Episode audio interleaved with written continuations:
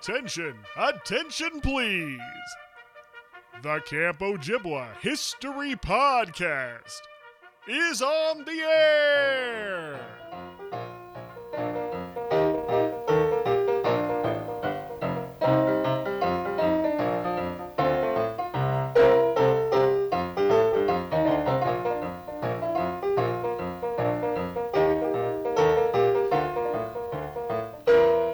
Welcome to the Camp Ojibwa History Podcast.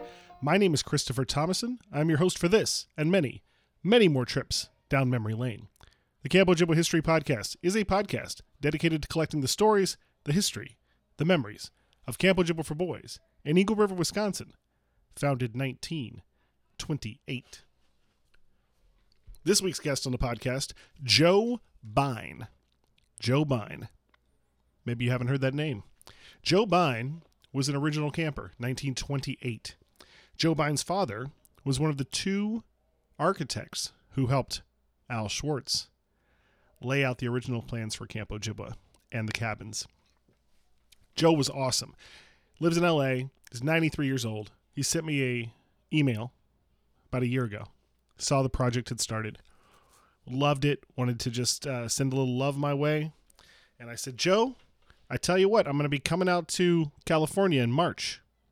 Can I come and sit down with you and interview you? He said, Chris, I'm 93 years old. I don't know if I'll exist in March.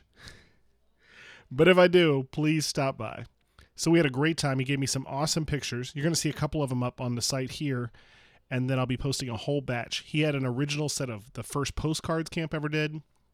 He had photos from the first year. He had his letters that he wrote, and uh, some of the stationery was very interesting because it had Camp Ojibwa on Big St. Germain Lake in Woodruff, Wisconsin, which, as my devoted listeners might know, is not the current home of Camp Ojibwa for Boys.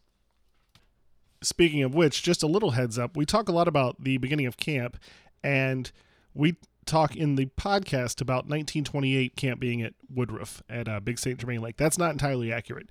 Um, that's the year he has stationery from, and I think that we were just kind of conflating a couple of memories there. But in 1928, of course, camp was in Three Lakes at a small resort, and then moved to St. Germain the next year before 1930, camp finding its real true home right here on the shores of Catfish Lake. But you're going to hear some really interesting stories, definitely a perspective you have not heard before. He's a great guy, and uh, his pictures were fantastic. Before we get to that, quick shout out. Visiting weekend just passed. You guys are awesome. Whole bunch of you guys came up here, visited camp. You saw the Jubilee. It was fantastic. You saw a lot of great stuff going on, including the Camp Ojibwa History Project Museum set up with a lot of new stuff, rotated a lot of cool stuff in since last year. And also, we did a special discount sale on the bricks for anyone who came here and was here that week last weekend. And boy, did it go over great. So a big thank you to everyone who took part. If you didn't get your brick, don't worry, you still have time. Just head over to the campojibwahistory.org, click on Walk of Fame, and we can get you set up with a brick right there. So, big shout out for all the parents. It was great to see you. Glad you've headed back home, though. Campers are all hours again. We're back at it. Second session has begun, and it's going to be a great one. Okay, enough of that nonsense. Let's get to why we're here. Joe Bein on the Camp Ojibwa History Podcast. Words are flowing out like endless rain into a paper cup. They slither while they pass, they slip away across the universe. Pools of sorrow, waves of joy are drifting through my open mind, possessing and First and foremost, for the record, please say your name and your years at camp. Um, my name is Joe Bein, and uh, my years at camp, I went from 1928 to 1935. Wonderful. So, how do you first get connected with Camp Ojibwa? Well, my father uh, met Alice Schwartz in about 1916 at the YMCA, and they became very good friends. And when uh, Al found some property for a camp, or to lease it or wh- whatever, he consulted with my father about whether it was appropriate or not. And then uh, when they opened the camp uh, in Saint Germain, on Lake Saint Germain, um, I was uh, five years old, but my mother thought that I was getting too spoiled at home and thought that if she sent me to camp, that I'd be one of a bunch of boys and no one would pay any attention to me. Turned out that she was wrong. because when she came, they, when my parents came up, uh, after all, this is my first time away, they came up in mid-session uh, to see how I was doing, and they discovered I was doing fine because I was, since I was by at least two years younger than anyone else, I was everybody's mascot, and they took very good care of me. Hmm. So that was that. That's wonderful. Now, for those who are listening who may not know, in 1928, camp was not at the campgrounds that we know today. Camp was, as you mentioned, on St. Germain Lake near Woodruff. So if you're up there now, it would be sort of on the way driving to St. Germain up to your right, going that way. As a young man, you come in, you're five years old at camp. Um, do you have a sense of, of what it was like to travel there for the first time? How did you get up there? Uh, we took the train, Mhm. and uh, I have no memories of any problems at all. Yeah, No, it was fine. It was a new adventure for me. Sure. Being away from home, and since everyone took good care of me, I wasn't bullied by anyone, and since they treated me very well, uh, I had no cause for concern Hmm. about anything. yeah. Did you have any friends that were also going to camp, or were you no, I mean, you would have not knowing I anyone? made friends there. Mhm. I'm inclined to say uh, Jay Pritzker, but I don't think uh, Jay and I lived in the same building at that time. It's 431 Roscoe Street, and I don't think he came up the first year because he is uh, he is he was he's born two uh, two weeks before I was, and if I have claims to being the youngest in camp by something. Uh, he uh, must have not been up there the first year or so. Yeah, that makes sense. Yeah. So You mentioned that um, your father was friendly with Al, so d- you are you had sort of a relationship with Al and eventually Pearl outside of yes. camp as well Yes. before that got started. yes, absolutely. hmm Um, how did that translate? Um, sort of when you got to camp. I mean, I don't know how it worked. I mean, as far as like, were you sort of a favorite of Al's as well, or I didn't. Uh, no, No. I didn't have any. I didn't have any extraordinary contact with him gotcha? at all, and I probably didn't meet Al until I was in camp. Oh, I see. See? I see. hmm So you go to camp, and in the, uh, I guess the question I'm most curious about is when it was not when it was in in Saint, Lake Saint Germain. Um, I have no idea what it looked like. Any concept of how it was set up, um, cabin wise. Do you have an idea of like how many kids? No, but I understand that there were seventeen. I believe there were seventeen. I 17 kids that first year? Documents. Mhm. But you know, I'm 93 years old, so uh, I have a good excuse for not remembering. I'll take it. Uh, do, now, as a young man and then growing up through camp, did you learn to like sports? Were you a big? Did you enjoy the sports? sports uh, enthusiast from the start, I see. and uh, I learned tennis there. I learned baseball and tennis there, and I did well at the sports with the timing and coordination Yeah. and so forth. And I did well. It stood me in good stead uh, through the rest of my life. Mm. When you were playing sports at camp, um, obviously you also got introduced to new sports that you hadn't done before, like boxing, for example. Yeah, As- boxing and volleyball and yeah, yeah, all of that was part of the the Yeah, and- curriculum, I suppose. yeah, yeah. And I don't know whether I knew how to swim or whether I didn't, but uh, every day we lined up and did exercise and then went into it. You know, in Catfish Lake, you went in for a dip. Excellent. so in the later years, they have dip or shower. So the kids do their exercises, then they have the option of either going to the lake or going for a shower. We had no option. You guys just had dip. No, and there was a fellow named Flash Friedman who didn't like to go in for a dip, and they used to have to coerce him practically every day. I, remember that very well. I can understand that. Going in for a dip at, at seven in the morning, Yeah. a little chilly. Yeah, right, right. With the the sports, did you um, were the games? I guess the question is, were they sort of organized in leagues where you played on the same team over and over again, or were they more just games that got put together each day? As I recall, the we pay, we played games against various camps. There was no there weren't enough people for intramural Oh, of course, sports, right. You see, because as I think my documents here say, there were 17 people in, in Lake Saint Germain, 17 campers, and 27 the second time. So, Yeah.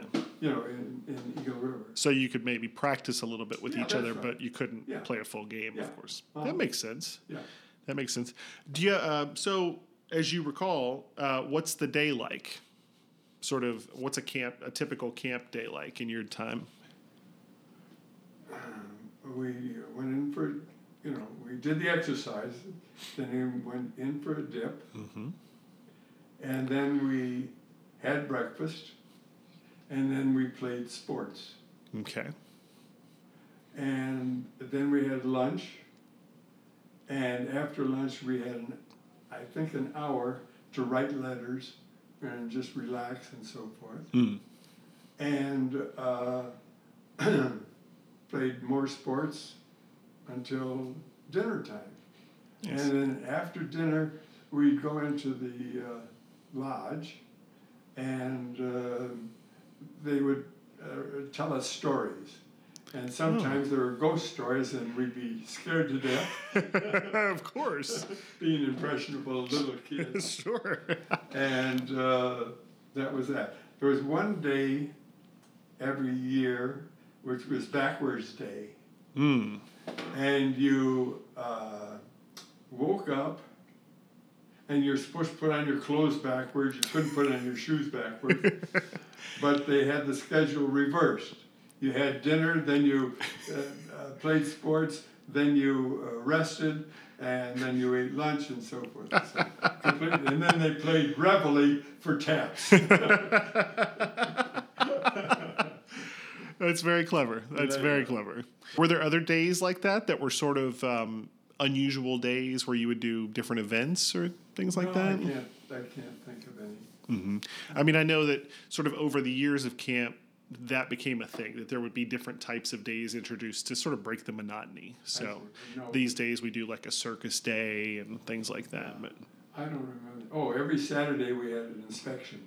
We had to clean out our foot lockers and uh, make our beds very special, and uh, we had an inspection. I think it was every Saturday. mm. now was that a competition or anything? Where the you know No. camp is known for its competitive nature. Yeah, so right.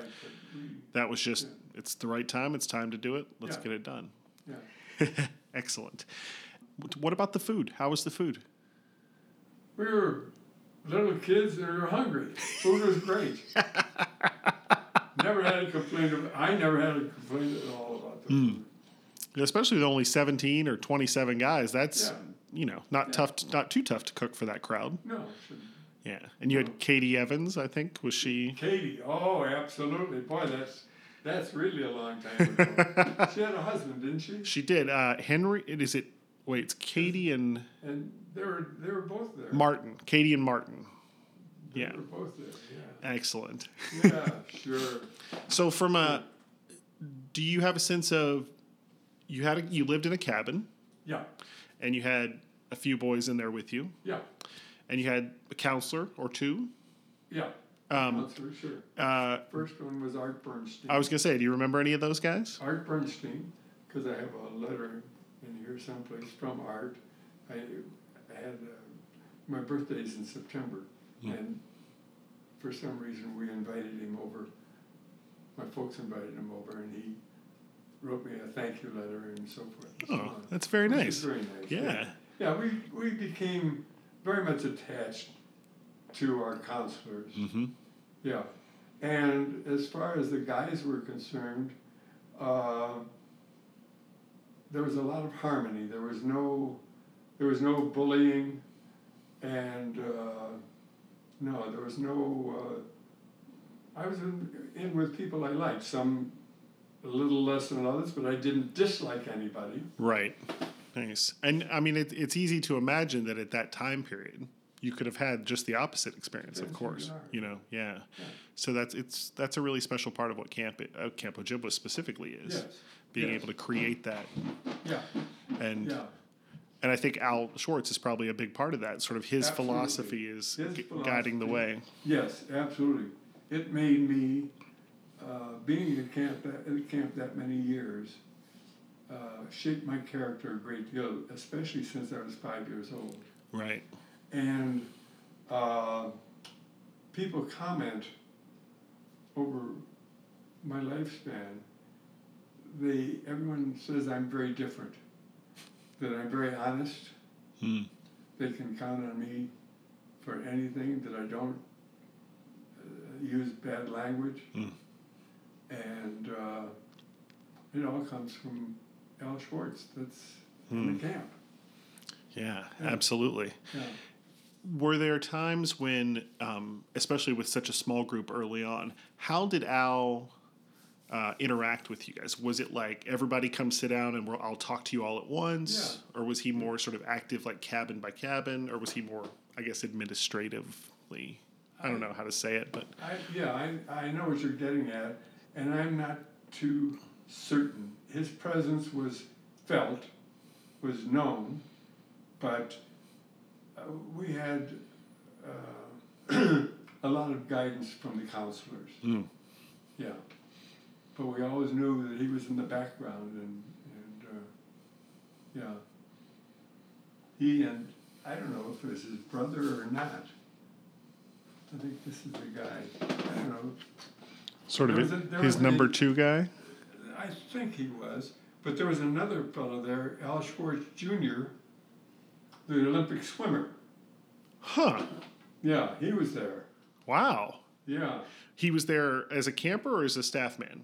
he was there as a staff man, and he was he was swimming in Catfish Lake all the time because he was going for a long distance um, swim in the Olympics. Wow. And now whether he went or not, I don't know, but he would he was supposed to do 17 miles every day or something.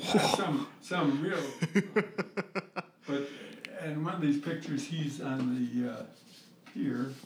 I could point him out to you. Yeah, he's on top, Ray. He's right there. Oh. We call him Al Schwartz Jr. He uh, in later in life, I met him socially Hmm. and uh, remained friends with him. Yeah. That's tremendous. And in these days, now you may, I, I don't know if you're old enough to, at the time, to know it, but you'd have to put the piers in every year. They weren't permanent piers. Oh. So the staff would come in ahead of time Oh, and put the piers Yeah, in. didn't know that. Yeah. Um, I've, that's one of the things I've had the joy to learn from this. Yeah, but um, the uh, counselors were outstanding. Some of them. There was one, Len Pivovitz, and he changed his name to Len Pierce. Hmm. He was one of my favorites. Yeah. I can point him out in there. But I remember at the uh, at the 50th reunion, it was I think.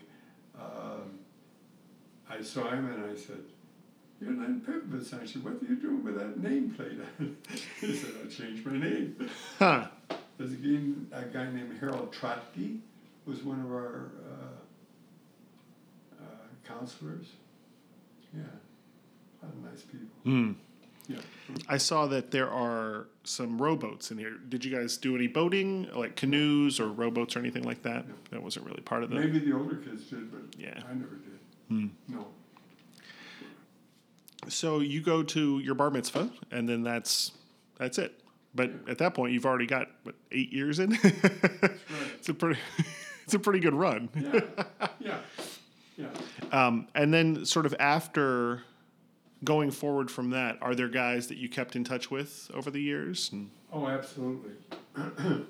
uh, Ernie Jameson, who was uh, a couple years older than me, uh, we moved to uh, Los Angeles in 1940. Hmm. And he belonged to the Hillcrest Country Club, and we belonged to the Hillcrest Country Club. We joined. My father was a great golfer, and he wanted to be able to play every day, so he decided he's going to move to Los Angeles. And the day his um, uh, application was accepted, we moved to Los Angeles. Oh wow. And uh, so I met er- Er- Ernie Jameson there again, Hmm. and Ernie and I became inseparable, Hmm. inseparable friends. He's he's the closest long term. Jay Pritzker was also a very close friend, but I didn't see it. Ernie Jameson I saw every day practically. Right. But Jay Pritzker's base was in Chicago, and so I saw him when I went into Chicago. Yeah. But Ernie I saw all the time, Hmm. and he was a wonderful guy. John Pennish moved out here, and I was friendly with him, um, but not as friendly as Ernie. Yeah. Yeah. What about the like your counselors or your staff? Any of those guys that No, you stayed? stay. Yeah. Uh, Dick Hoffman, I was friendly with, but when I moved out here, then I lost track of him. Yeah. Of course. Yeah. As a as a young man, do you recall what are the things that you really enjoyed that made you want to keep going back to camp? The, the counselors and the kids. Just getting to hang out with each other. Yeah, I enjoyed it. yeah. Yeah. That's what I mean. That's what everyone says. Like it really comes down to those. Those relationships are what make camp what it is. The sports and everything else are secondary. Yeah. It's about that sort of one on one. And we, even kids today, even the campers today and the counselors, they'll describe it in different words. You know, they call it the hang or the hangout or whatever it is, but it's all the same. Amounts the same thing. Yeah, it's about that that camaraderie and relationship. Yeah. Yeah, it's really wonderful. Yeah. Um, one thing I remember that is there's a fellow named Stan Optner, O P T N E R, who was at camp.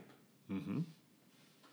And uh, the ex brothers, uh, Larry and uh, Morty, were cut ups and they were, they were always in trouble. so one day we're in uh, our rest period and we hear some something going on outside and we can't figure what it is. We take we run to the window and look, and there's Stan Optner and Morty, Morty X with boxing gloves on, boxing. and Stan Optner whipped Morty pretty good. Mm. And he rested for a few minutes, and then out came Larry. And he fought with Larry. And what had happened was that the, the uh, ex brothers, as I said, were evidently acting up, and Al wanted to show them that they weren't such hot stuff. Mm. And so he had Stan Optner beat up on both of them. and I remember that after the both things were through, that Stan Optner vomited from the exhaustion. more or less. Yeah, I would suppose so. Wow. Yeah, Stan Optner's still alive, and he's he lives out here. Hmm. And I saw him about a month ago, and he lost his wife, and he doesn't want to live anymore. So oh. he's, That's unfortunate. yeah, yeah. But I connected with him about 10, 10, 15 years ago. We discovered, you know, that we lived near each other, and Yeah. we built up a relationship. Yeah, it's it's amazing how you can pick it right up uh, Yes, if you yes. don't see each other for however many years. Yeah, And it just the camp connection. clicks. hmm Yeah. Um, there are several guys in. I'm actually going to see a handful of guys in Palm Desert tomorrow. Oh. And um, Bob Hollab, does he The get back to you? I know a Mort Hollip. Okay, I maybe I don't know. Maybe they're brothers or because I think Bob would have. Bob's got a picture pretty early on when the cabins are still this color, so he had to have been there in the 30s. I just don't know when for sure yet. There's a Mort Hollip that I know very well, and there's some other Hollip. My father was very friendly with uh, one of the Hollips. They were in the, I don't know, canning business or food business of some Hmm. sort. You might ask them. Yeah, definitely. Yeah. Um, yeah, that's how I've been able. That's how I learned more is just getting a little bit from everyone. yeah. And um, like you mentioned, oh, I, I think we skipped it a little bit, but we mentioned that your dad was one of the two architects who. Well, he, Al- helped, yeah. yes. But he didn't design the cabins or anything. He just helped lay them out. Hmm. I think George Dubin probably designed the. Uh, Yeah. Yeah. It's a really fascinating story. with The way Al sort of just went about went about it and had the right people to help him, and Yeah. you know it all kind of came together. And and that again speaks to his love and his sort of big heartedness and yeah. likability and all that sort of stuff. what are your other good camp memories? Well, I remember, I don't know, good or bad. Hmm. I remember one time we went out for an overnight hike. Oh, We hiked up someplace, I don't know where, and we were in tents. And it started raining. And it rained pitchforks. It rained really hard, mm-hmm. and they decided they better evacuate us. And they did. oh, So that was a memorable oh, certainly. experience. Another memorable experience was uh, after lights were out, you're supposed to be quiet. Mm. And as you can tell, I talk a lot. And I remember one night that uh, they told me to be quiet, or us, and we weren't. And they took us out and they put us on. They were then making the athletic field. And they're cutting down the trees. Now, I read someplace where they used dynamite or something. I don't know, they may have. But I know there were a lot of trees cut. And we had to stand out there with the mosquitoes eating us alive. so that was our punishment. Hmm. One, uh, only one time. yeah, only one time. It was Only a one time. little tougher back then. Yeah. yeah. Yeah. So I remember that, and this is not relative to camp, but uh, I remember that a few times during e- each summer that the Pritzkers had a um, summer place up there, Mm. and on a Sunday, where there were no activities, I guess, they would invite me over to their, and Jay and I would play together. Oh, excellent. that's, that made it nice. Yeah. Yeah. Uh-huh. Did they have um in later years they have a building they would call the dad's lodge. So they would let fathers of the campers come and stay. And that was from the 40s through Wow. really into the 90s. Um, is that something that happened where parents would work their way up to camp at any time, maybe dads, and be around at all? No, No. that's before my time. Yeah. Have you been to camp? When was the last time you went to camp? To even see it? 35. Oh, wow. That was the last time I was there. Well, let, please let me extend a welcome invitation anytime you want to come. Well, at my, at my age, thank you, but, Yeah, you know, it's unlikely. You know, I wouldn't know anyone there. Right. That's the thing. It's not terribly convenient either. No, that's There's a couple things I want to ask you that um, right. they may mean nothing, but um, we don't have very good records from the beginning until about 38.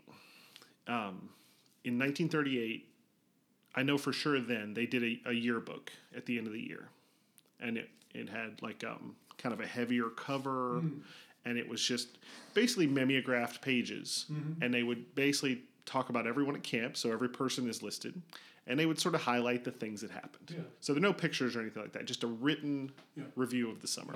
And from 38 on, we have them. They they did them every year. Um, but so because of that, we have some really good history stuff. But before 38, it's very murky. Yeah. So, do you remember if they did something called Collegiate Week? No, Does that ring any bells? they did not. Okay. Because we believe that 37 is the first year they did it, which that actually brings up another question. So, as camp goes on, um, as big as sports was at camp, there was also always an entertainment side. There was a rec hall, which you're definitely there before the rec hall, but they built the rec hall and they would do performances, they would do uh, cabin singing competitions. Was there anything like that, No. sort of singing or any kind of artsy stuff, I guess, for lack of a better way to put it? Yeah, no. it's clear that those first couple of years with so few kids, it really is just like, we'll just figure it out. Whatever we do today, we do. We Yeah. swim some days, we Yeah. practice baseball today, whatever. Um, but by the time you leave, have they started to organize the sports a little more? Are there enough kids that you can actually play games within the camp? If you recall? I don't recall that at all, no. Okay. Uh, They may have had a little competition between the uh, cabins one and two against three and fours, you know, that general age. They may have had that. There's not, no emphasis on that.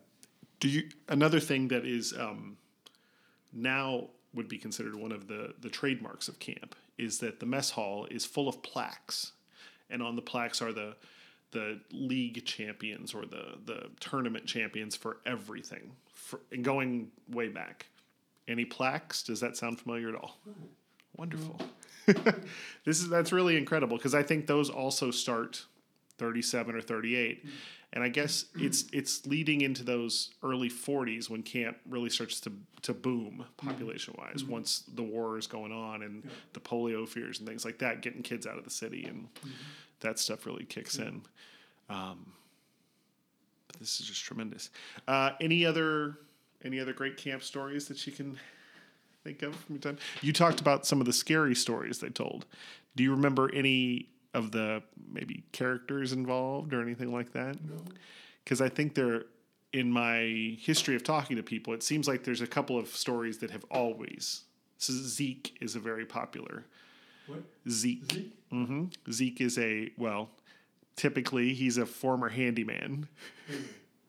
There's, there's a guy, you brought up a, a thought. We had a guy uh,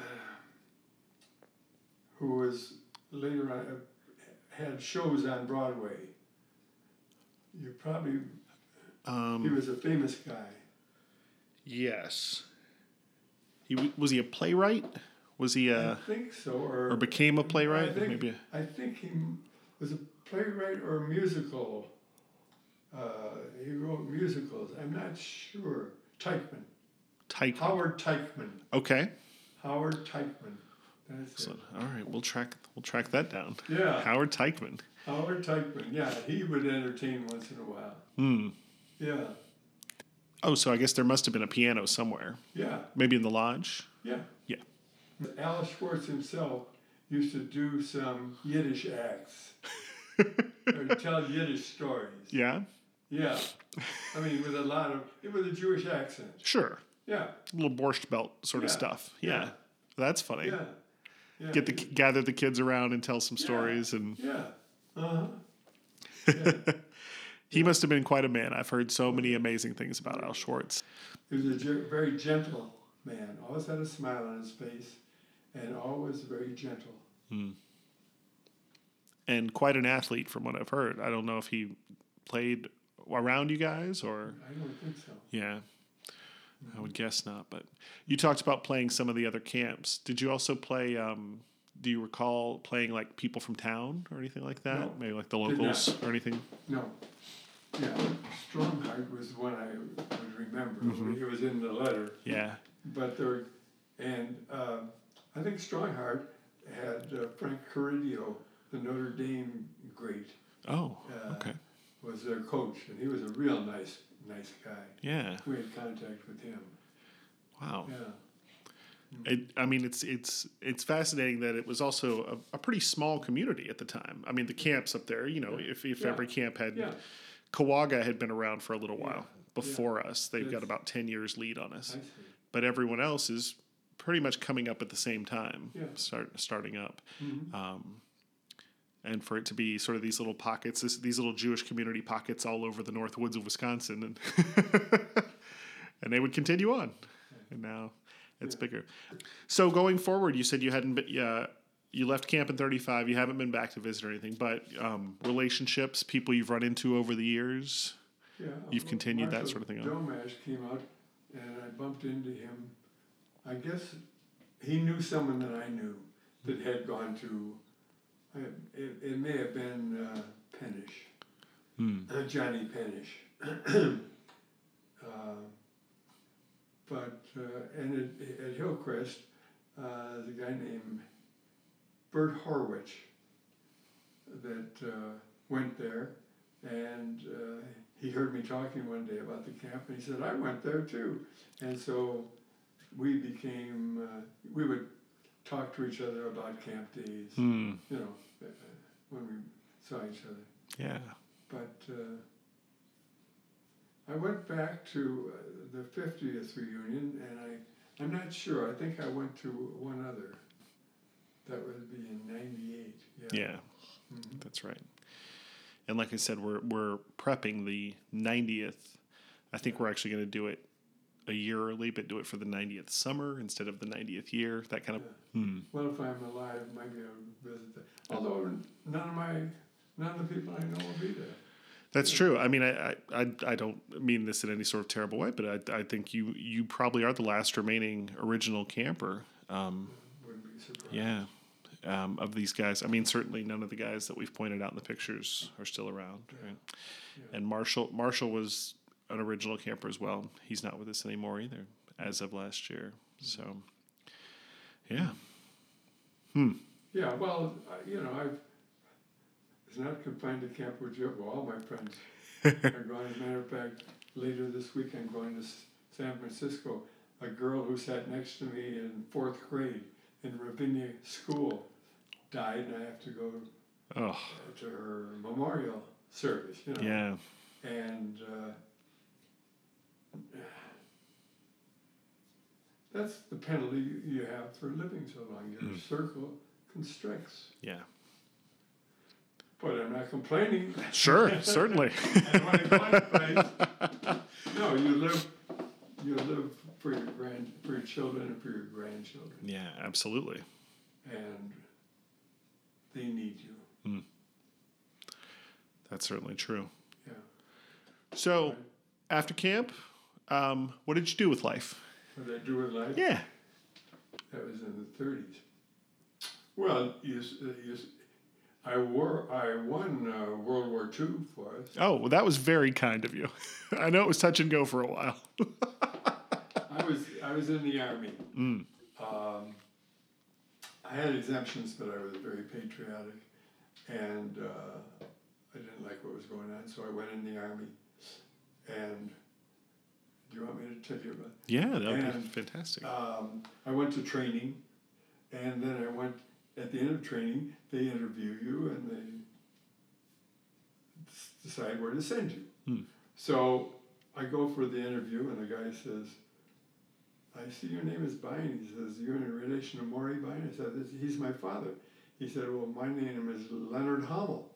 I said, "I was at your bar mitzvah in Chicago." and he says, "Joe, you're you know you're a uh, college kid and you're pretty smart." and you make a great. They want you to go to OCS, Officers Candidate School. Hmm. Says if you do, you'll be dead in six months.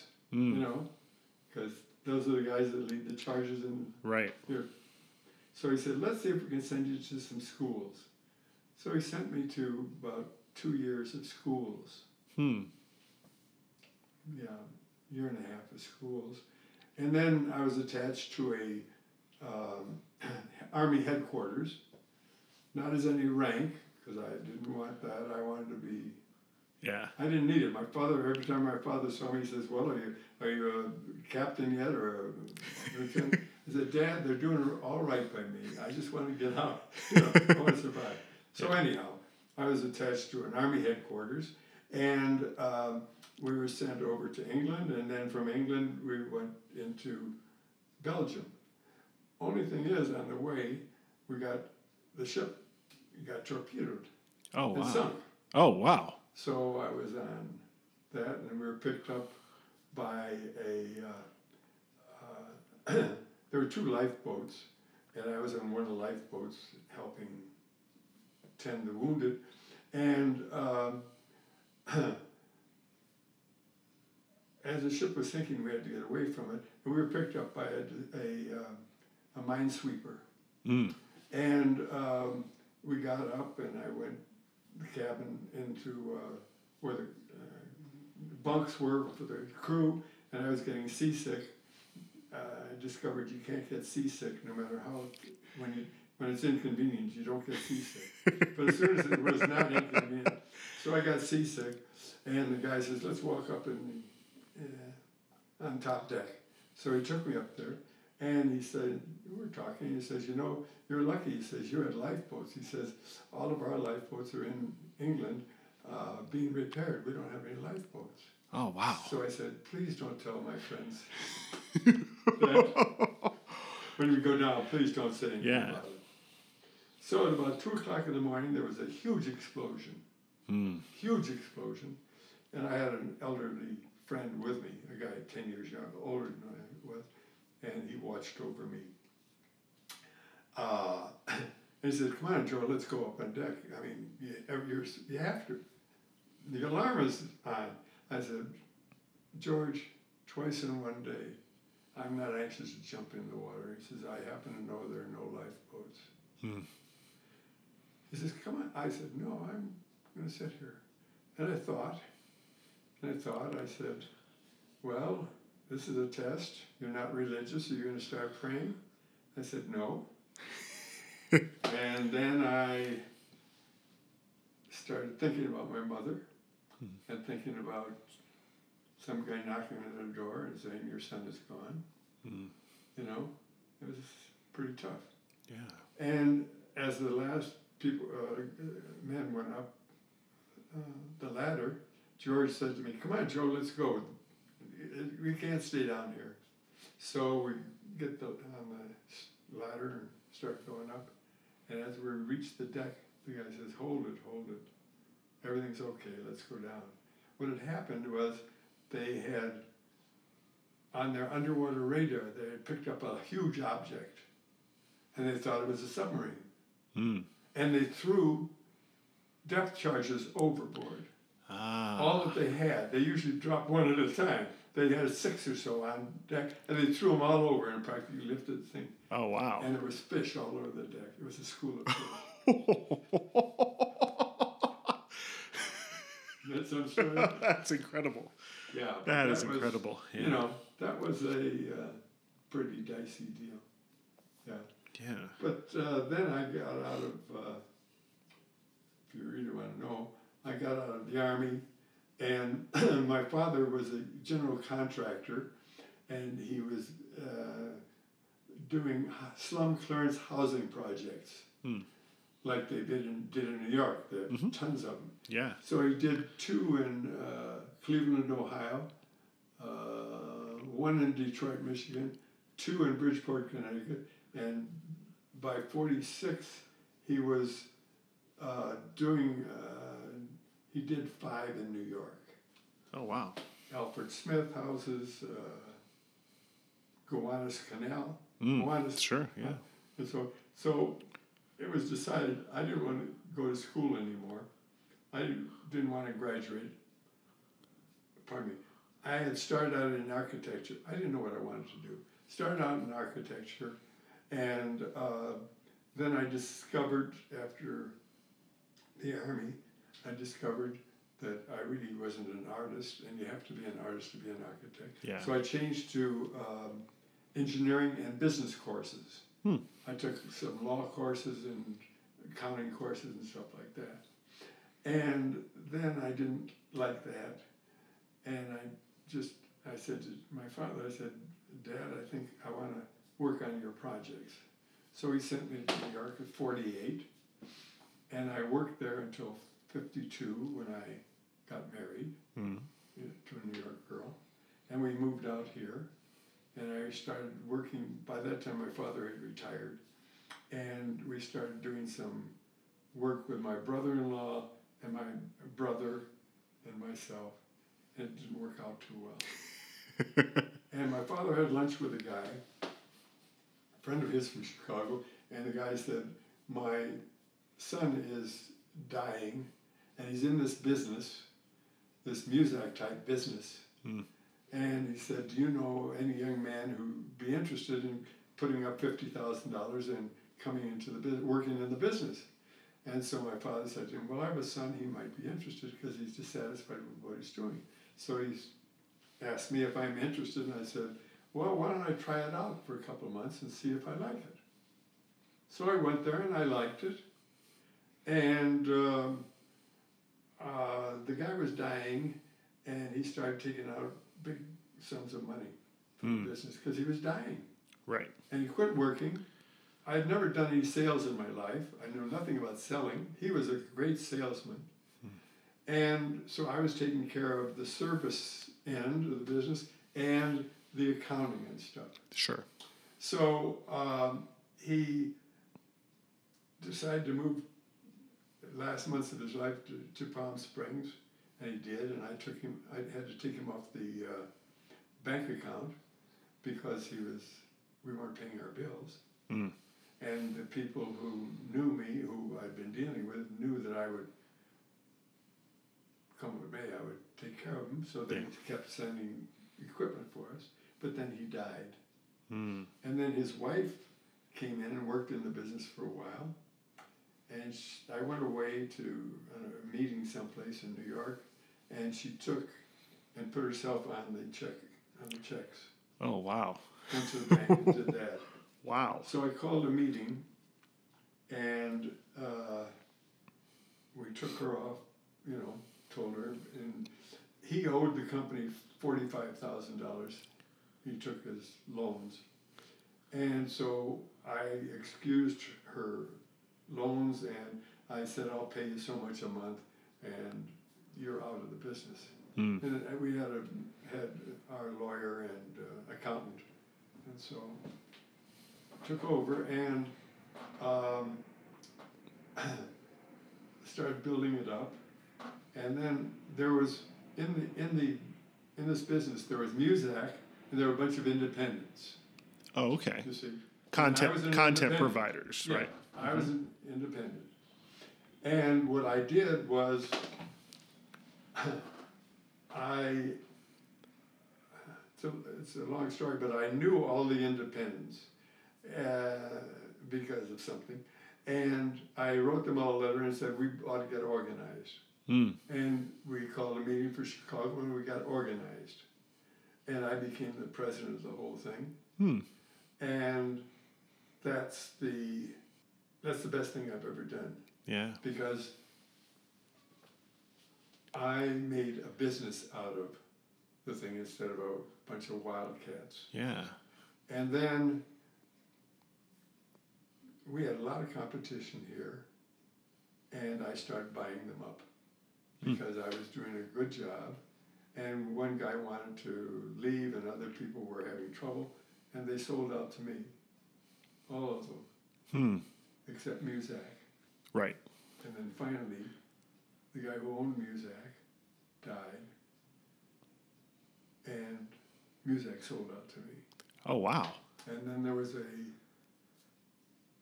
there was a antitrust investigation. Yeah.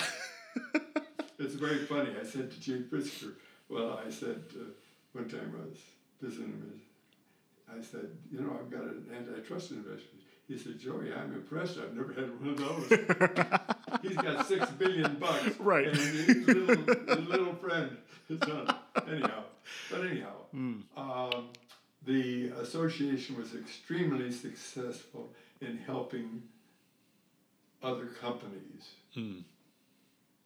become viable companies. And I had person after person after person call me and tell me, Joe, you taught me so much.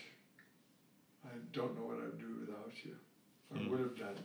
It was very gratifying. Yeah. You know, it's. I'm 93. I can talk about it a little. You lose some of your modesty. Sure. Why not? But um, it's true. I did help them because guy in Denver called me, and guy in Boise, Idaho, boy, guy here, Hmm. all of them said the same thing. And I was the largest. After a while, I was the largest. And, and one guy, we had something called Open Forum, and and uh, uh, which was anyone had a problem would raise it, and a whole bunch of us would attack the problem and find out what was wrong and and help them.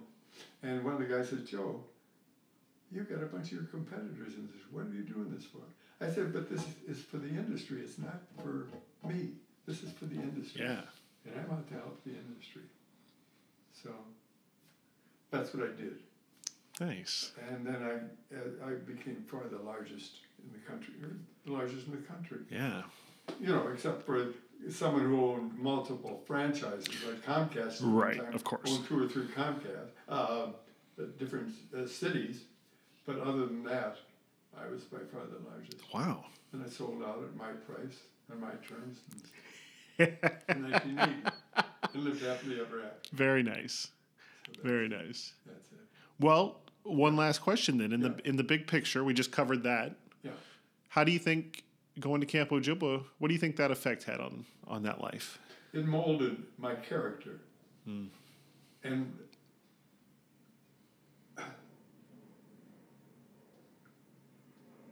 my character, the strength of my character is what has made me successful. Mm-hmm. Really. People looked up to me and knew they could depend on me, and I wasn't out to screw them Yeah. and I never negotiated. And one thing pops up when I say I never negotiated with anyone when I bought them or or dealt with them. Never negotiated. They always trusted that I was doing the right thing for them. Hmm. There's one guy who owned a radio station, and I was making doing some dealings with him because we sent our stuff over FM Mm. radio. Right. And I was dealing with him, and he said, he said, Joe, he said, I know your your your character, and I know you're not going to like this, but I I've been taught always to get an advantage in anything I do. So he said, I want two hundred dollars more than you're offering me, which is you know right. was nothing. He says, just so I get the feeling that I got the advantage. So when I say to you, I never buggered about anything, it immediately popped up. His, his, his father was a rabbi, Ah, you know, and it taught him that. that's fantastic. But really, it, it uh, all the all the things that you, that you're taught, I was taught the right things by the right people, and I believed them, Yeah. and I went with it. All yeah. right. So that's it. That's perfect. Thank you so much.